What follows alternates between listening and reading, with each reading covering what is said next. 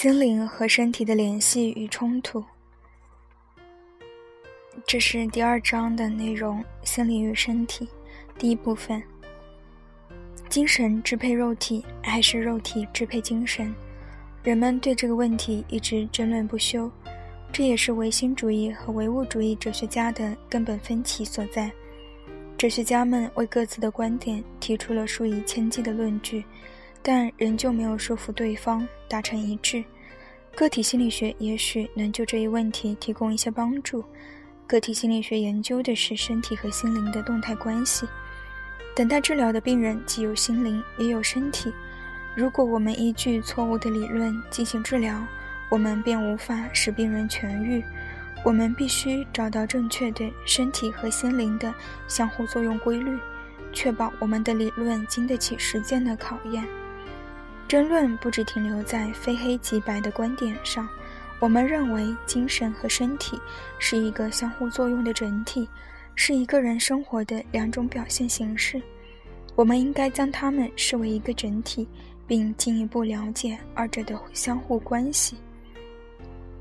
生命在于运动，即一个人的生命是由一个人的活动组成的。但是如果没有思想的控制，仅凭肉体根本无法完成这些活动。一株长在地里的植物只能停留在固定的地方，无法移动。即使我们吃惊地发现植物也有感觉，但是对它们的身体而言是没有作用的。例如，植物能想：有人来了，它就要踩到我身体上了，但是结果却无法改变。因为植物无法利用思想控制自己的身体随意移动，计划要去的方向。然而，动物都能预见并计划自己行动的方向，这也说明了人类是有精神的。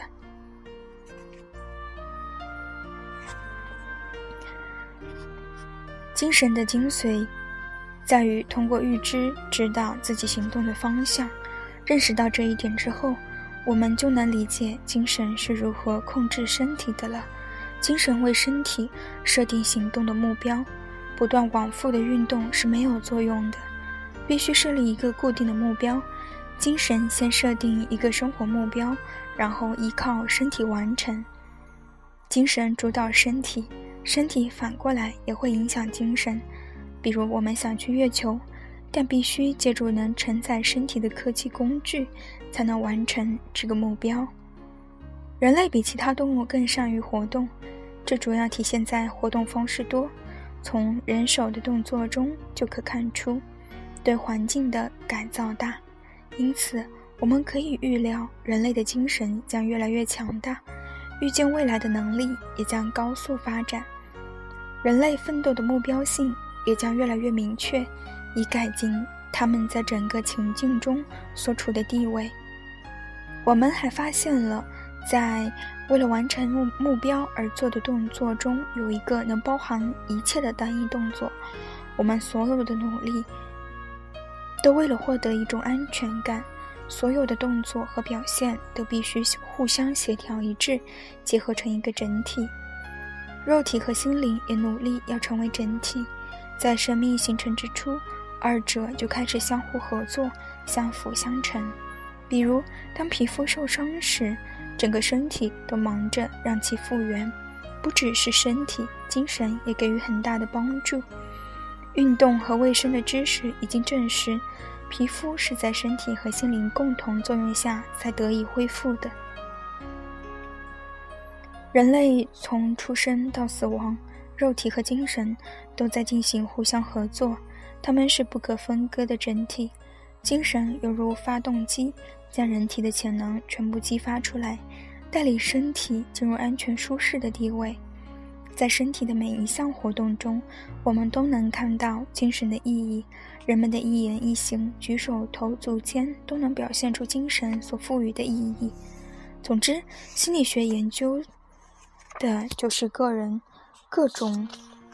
表情、动作代表的意义，找到他们的最终目的，并以此与其他人的目标相比较。在我们为了达到最后的目标努力时，精神必须将目标变得更加清晰、细化。它需要计算出最优化的特定方向和路线，确保我们顺利抵达。当然，也有可能发生错误。但是如果没有开始设定的固定目标，那根本就不会有后续动作产生。如果精神所选择的方向实际是错的，但精神并没有察觉到，误以为是最优方案了。那行动必定会出现错误，无法抵达安全的目目标。我们都在寻找安全的目标，可是有些人认错了安全目标所在的方向，结果误入歧途。